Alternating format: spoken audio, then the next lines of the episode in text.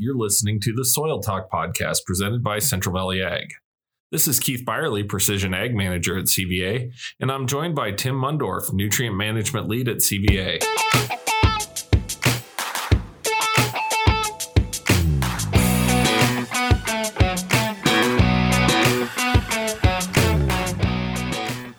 This week on Soil Talk, we're going to be talking about one of the somewhat forgotten nutrients, and that is sulfur. But, Tim, this week with us, we have what some people would consider a special guest. I'm going to be outnumbered this week with two Iowegians to one Nebraskan, but it's the godfather himself, our very own.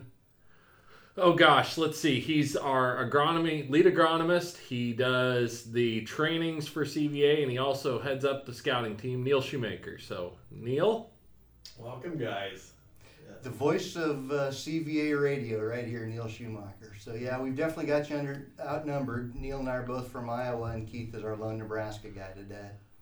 So sulfur. What are we going to talk about on sulfur? Why do we care about sulfur now when we didn't used to? I think that's probably as good a place to start with it as anything. Sulfur was largely ignored for years and, and there was a pretty obvious reason why and that's changed a lot and it goes back to fuel. It goes back to energy.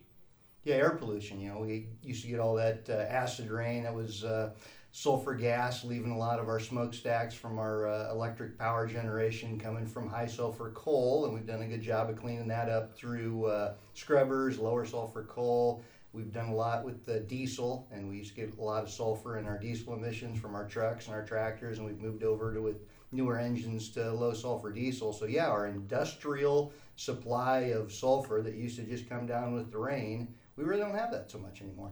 And it was significant, even though we didn't have what you would consider acid rain per se. It, it made a difference in the total nutrient needs. Now when we talk about sulfur, this wasn't anything. I mean, out west in the sand ground where organic matter levels weren't high, sulfur was an every year application, maybe multiple times a year application. But when we got to our heavier grounds, our higher organic matter, sulfur wasn't neglected in the same way. So I think that's probably the next place to start this conversation is what is the link between organic matter and sulfur?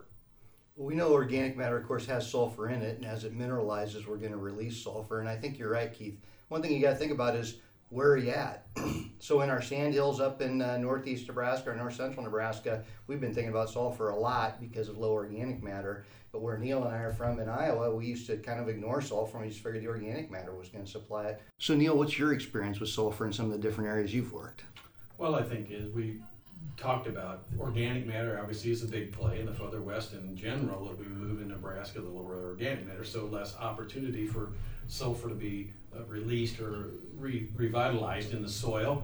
Uh, but in you know as we move into the eastern corn belt, not only do we generally have better organic matter, we had more pollution uh, and sulfur residue build up for residual benefits than we did in the western part of the of the corn belt. So the process uh, took longer in the eastern corn belt without seeing any effects, whereas the further west you came, it became more obvious. And once we got to the sandhills, it was always pretty obvious uh, with those light sandy soils. So it's been uh, a more of an educational progress as we continue to move east every year, where we'd see a little bit more and more evidence of that. And as we soil sampled, we saw a little more evidence of lower numbers and uh, ironically, we've gotten to where Iowa probably is focusing on that harder than we are in Nebraska, simply because it's more of an anomaly there than it ever was for us in Nebraska. Right, it's something new for those guys in Iowa. I'll throw another thing out there. I'll say planting date's part of it you know, as we move up planting date earlier and earlier, you know, when you weren't planting until May 15th, well, you got a lot of mineralized sulfur out of your organic matter.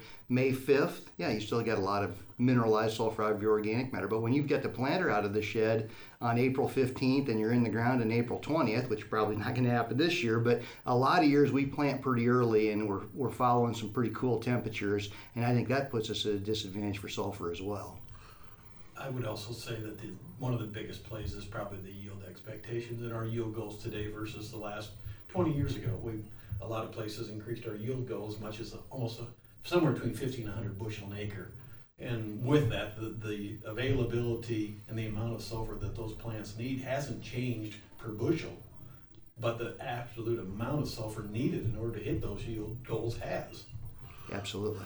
So I think that it leads into another interesting aspect that goes with this sulfur conversation, and that is its interaction with the nitrogen itself, and and for lack of a better way of saying it, the balance that those two needs. Because to look back 30 years ago, what we were putting on for nitrogen, uh, and our yield goals then versus our nitrogen application now and our yield goals, there's no doubt that we've brought down our applied pounds of nitrogen per bushel.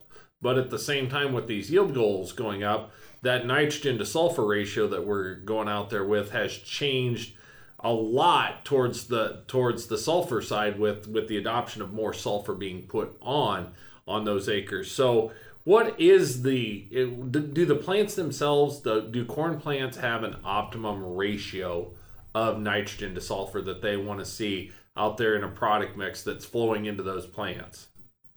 I would say, from my experience, I would say that 1 to 10 to 1 to 15 would probably be a pretty good ratio. I don't off the top of my head remember it. And of course, it can be different with different plants. A plant with higher protein probably has a little bit higher need for sulfur, but I guess the ratio still might be very close to the same because it's only some of the amino acids have sulfur in them. Uh, generally, that 1 to 10 to 1 to 15 ratio is normally what I talk to people about, both in application and in kind of what I'm looking for in the leaf tissue test. I'd have to go back and look at specific numbers to give you a definite on that leaf tissue test. And I would lean towards the 1 to 10 just to be comfortable. The amount of sulfur it takes to keep that in balance is pretty minimal in order not to see some effects of sulfur deficiency. So I, I guess I, I'm very comfortable with a 1 to 10 ratio uh, for the most part. Now, we, we say that, and I know that we have guys out there in the sand ground that are probably applying more like 2 to 10, 1 to 5 out there. I mean, 40 pound application of sulfur in those areas isn't out of the question at all to, to meet the needs where we have lower organic matter. So we might say uh, an application of, of 1 to 10, but the actual plant uptake is probably a, little bit closer ratio than a 1 to 10. Yeah, that could very well be, Keith. And you're right that whenever we're making applications, uh, you know, a lot of times we're just trying to to help Mother Nature along. Mother Nature's doing a lot of this on its own, and we're just trying to to to help it along and cover areas where we think it might not be meeting all the, the crop's needs. So that ratio of what you apply in, in sulfur versus nitrogen is going to almost always be completely different in, say, western Iowa than it's going to be in Valentine, Nebraska. So then I think this lends itself into another conversation with this, and that is we've talked so much about split application of nitrogen, how we need to feed the crop with nitrogen throughout the growing season, especially during the times of rapid uptake.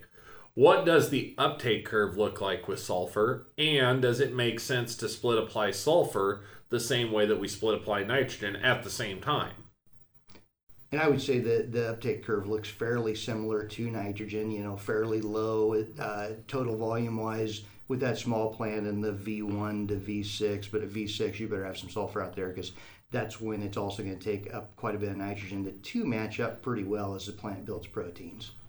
And I would agree with that. And I think as we look at those uh, areas where they're running nitrogen uh, in the pivot you know, during the growing season, a lot of those guys that have low organic soils are combining the two products together, and for good reason, because the utilization of both those products is pretty similar. Uh, they just need to spoon feed that, no different than they do their nitrogen as we go west. But the same philosophy, I think, uh, goes in harmony no matter where you're at in the Midwest growing corn, as far as the, the relevance of, of timing for the availability of both those nutrients. So the three of us are all from a little bit different areas. I'm going to kind of go around the circle here, and I'm going to put you on the spot first, Keith. How do you make your sulfur recommendations when you're visiting with a grower? Sulfur recommendations for me are based off of what our crop removal needs are and where our organic matter levels sit.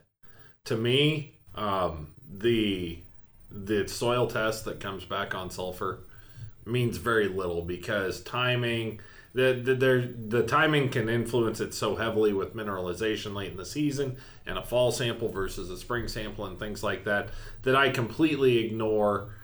I shouldn't say completely ignore. The only thing that I take out of a soil test from the lab is that if that number is starting to be really high, and when I say really high, if I'm seeing a number for my area of the country that's 15 to 20 part per million, out there in the lighter textured soils, I'm starting to think that maybe the guy's application timing is off or the amount that he is applying it might be too high. And I want to understand his whole system and when he's applying that stuff because that seems high for the time of year in those soils. So, Neil? And I'll take it to the east side of the state where the only time I really look at a soil analysis very heavily beyond crop removal and the amount of pounds that I might be recommending is if his soil samples are coming back in the single digits. I know he doesn't have room, or I don't feel comfortable making a recommendation for less than what I would consider at least crop removal, if not a little bit more, if he's if his soil test is coming back in the single digits, because even though it may not be the most accurate test, it's an indication that he doesn't have a lot of reserve in that soil profile to live off of. And uh, regardless of the other nutrients, if sulfur becomes a limiting factor, we're going to see that.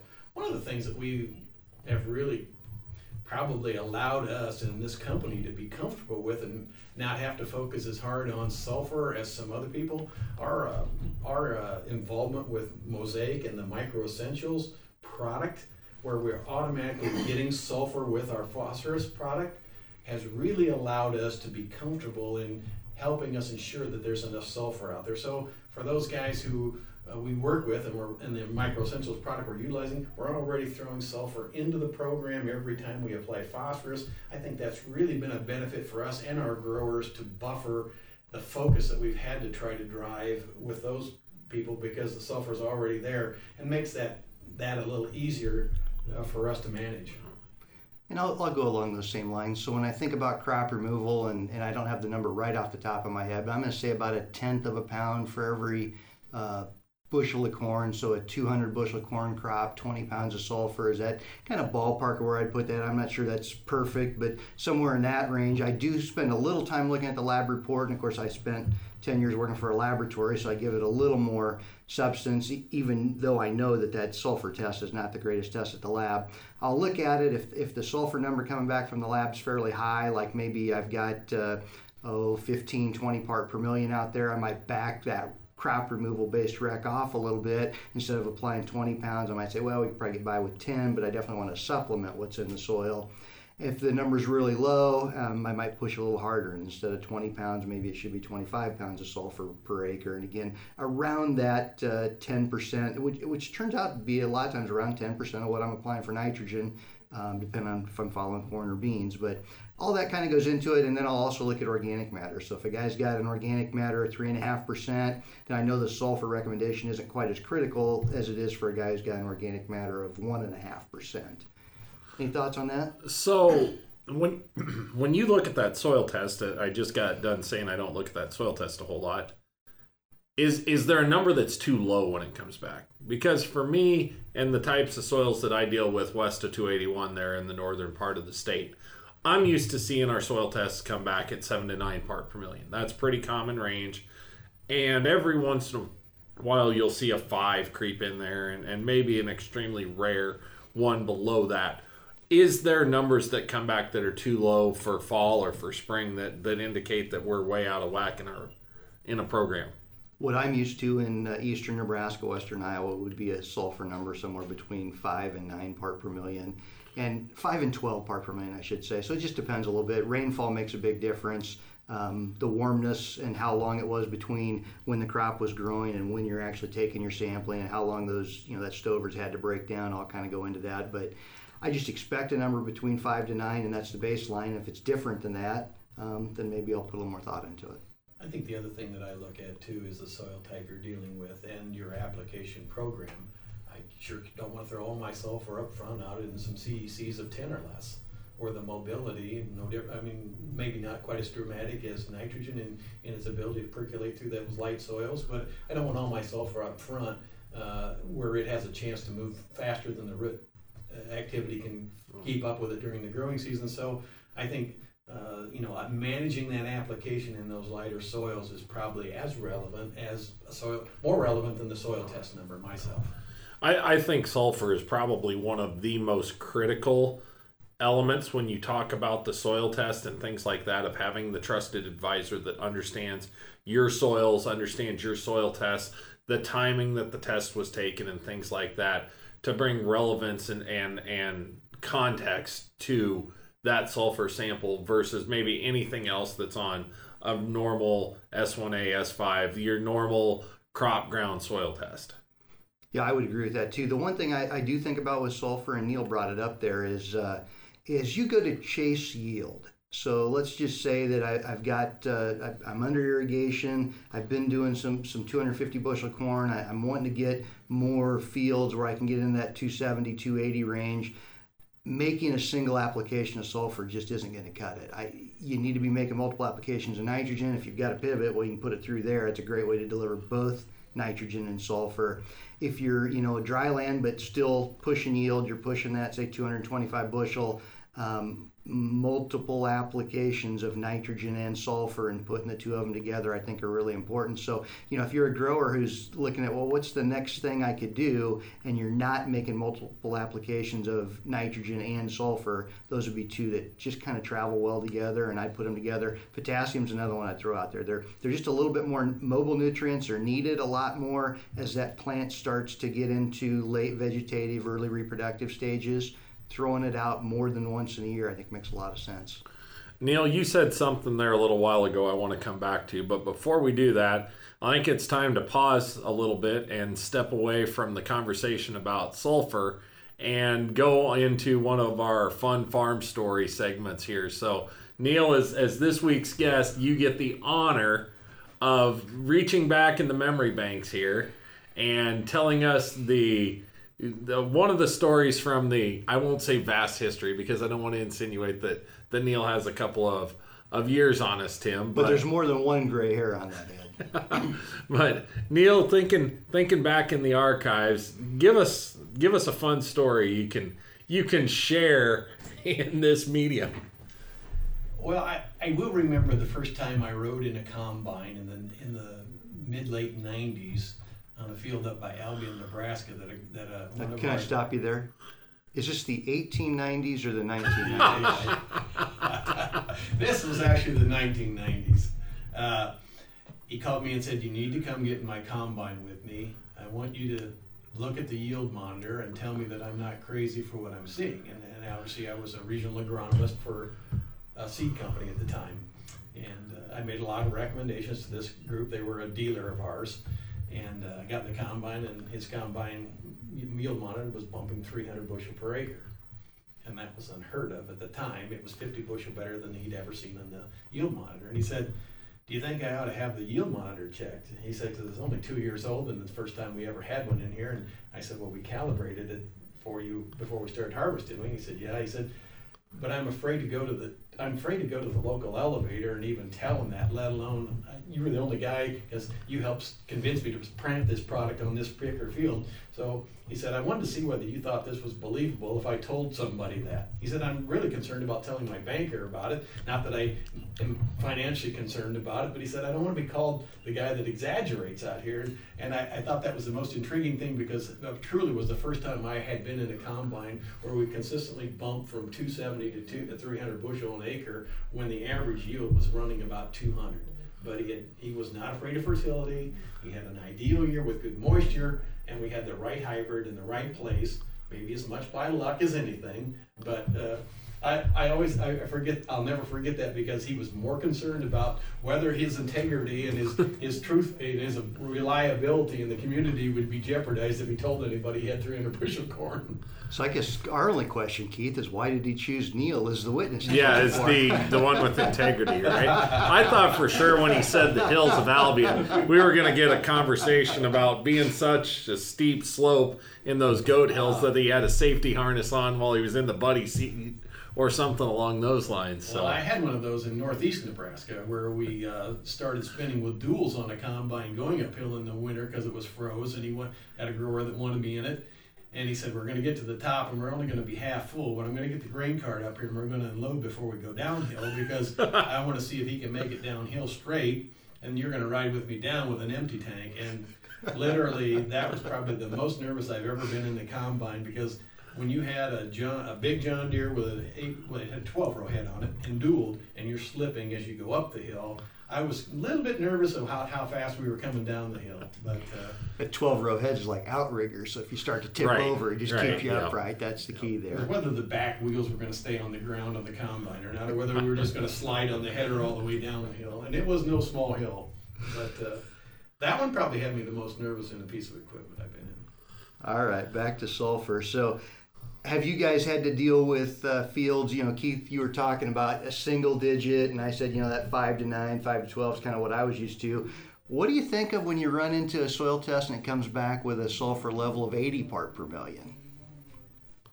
Again, about trust in the uh, trust in the soil test. You're thinking maybe they let Tim loose back there in the laboratory again and he ran that test? Is that what you're saying? Uh, It's definitely an anomaly that's going to make me ask a lot of questions, Yeah. or, or just completely ignore it. Or is it an old cattle yard? Yeah. Or did we get into an old No. area of manure that they just consistently Yeah. covered with manure that, you know, still surprises. That's the thing I think I think is still the most interesting scenario. If we get us a little sidetracked here about how we grid sample and the variability we see and the history of how long some fertility levels can stay in the soil after a farm place or a cattle yard or a area of consistent manure application has been. And some of that is 30, 40 years ago that we're still seeing those anomalies out there that, you know, if we don't do a fairly intensive amount of soil sampling, we don't understand. Yeah. We can't, we can't, we can't uh, evaluate how to manage that into a program. Happens all the time that you're sitting there with that those soil test results and you're talking to the grower and and you're you know like you said Keith you're questioning oh did the lab mess this up? And you're like well I'm not sure of these numbers. And the grower say oh yeah that that's where you know the old cattle lot used to be. And you know more times than not the grower can explain it to you when you can't figure it out yourself. I will say when I see a really high sulfur number in a soil test I think about drainage you know, sulfur is one of our, mo- our mobile nutrients, you know, like nitrogen, but not quite as mobile. But it should be moving through the soil profile. You know, as it mineralizes and as we apply fertilizer, the crop takes it up, all that. Any that's left over really should move through the soil profile with drainage. So one of the first things I'm going to want to do is is talk to the grower about, you know, do you get a lot of ponding in that spot? We can have a conversation. A lot of times it's going to show up in the yield map as a poor spot. A lot of times it'll show up as high organic matter because the organic matter is not cycling there. So to me, it's an indication. Uh, drainage uh, can be a problem with uh, soil health, and just want to have a conversation. Maybe go check, uh, get back out there and check for compaction layers. You know, of course, if you're the guy that's sampling it, and you know you had to jump up and down on the step of the probe for a while to get to go in the ground, even though you weigh 225 pounds, that that should be a clue too. But some of us are slow. You said it, not me. Um, with that note, as we wrap up today, you kind of breached the last subject, and and and you both touched on it right now. Is sulfur truly a mobile nutrient? Yeah, I guess I would say it's a mobile nutrient, but not as sulfate. It's a mobile nutrient, not as mobile as nitrogen, as nitrate. So I, I count on, especially in heavier soil. And when we talk mobile, okay, well, which soil are we talking about? Are we talking about sand? Are we talking about a you know kind of a silt loam? Are we talking about stuff that's a heavy clay? But it is mobile, and I don't expect to be able to build it in the soil like I think I can build, you know, potassium and phosphorus and be able to bank on those. So I don't try to spend extra money on sulfur to carry it for multiple years. But it doesn't move as fast as nitrate. I'd agree with that, and I think, you know, the, here again, management should be depicted by your CECs or the heavier, lighter uh, availability, the, the consequences of your soil. How well can they manage that sulfur on a crop growing season? And I really think that's the key thing is management of sulfur shouldn't be a whole lot different than nitrogen in that respect.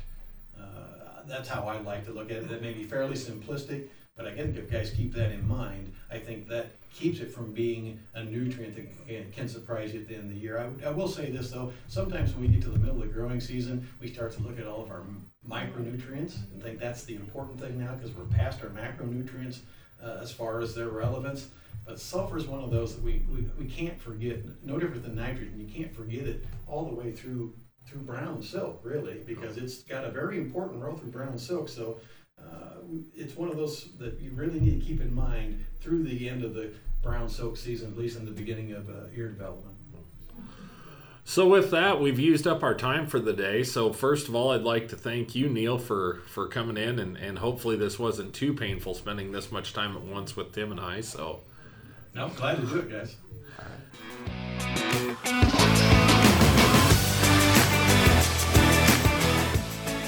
Thank you for joining us today on Soil Talk. If you'd like to follow us, you can follow us on Twitter at ACS by CVA. You can also follow us on Facebook, Instagram, and Twitter at Central Valley Ag. If you'd like more information, visit cvacoop.com and you can see our precision focus blog videos every Thursday.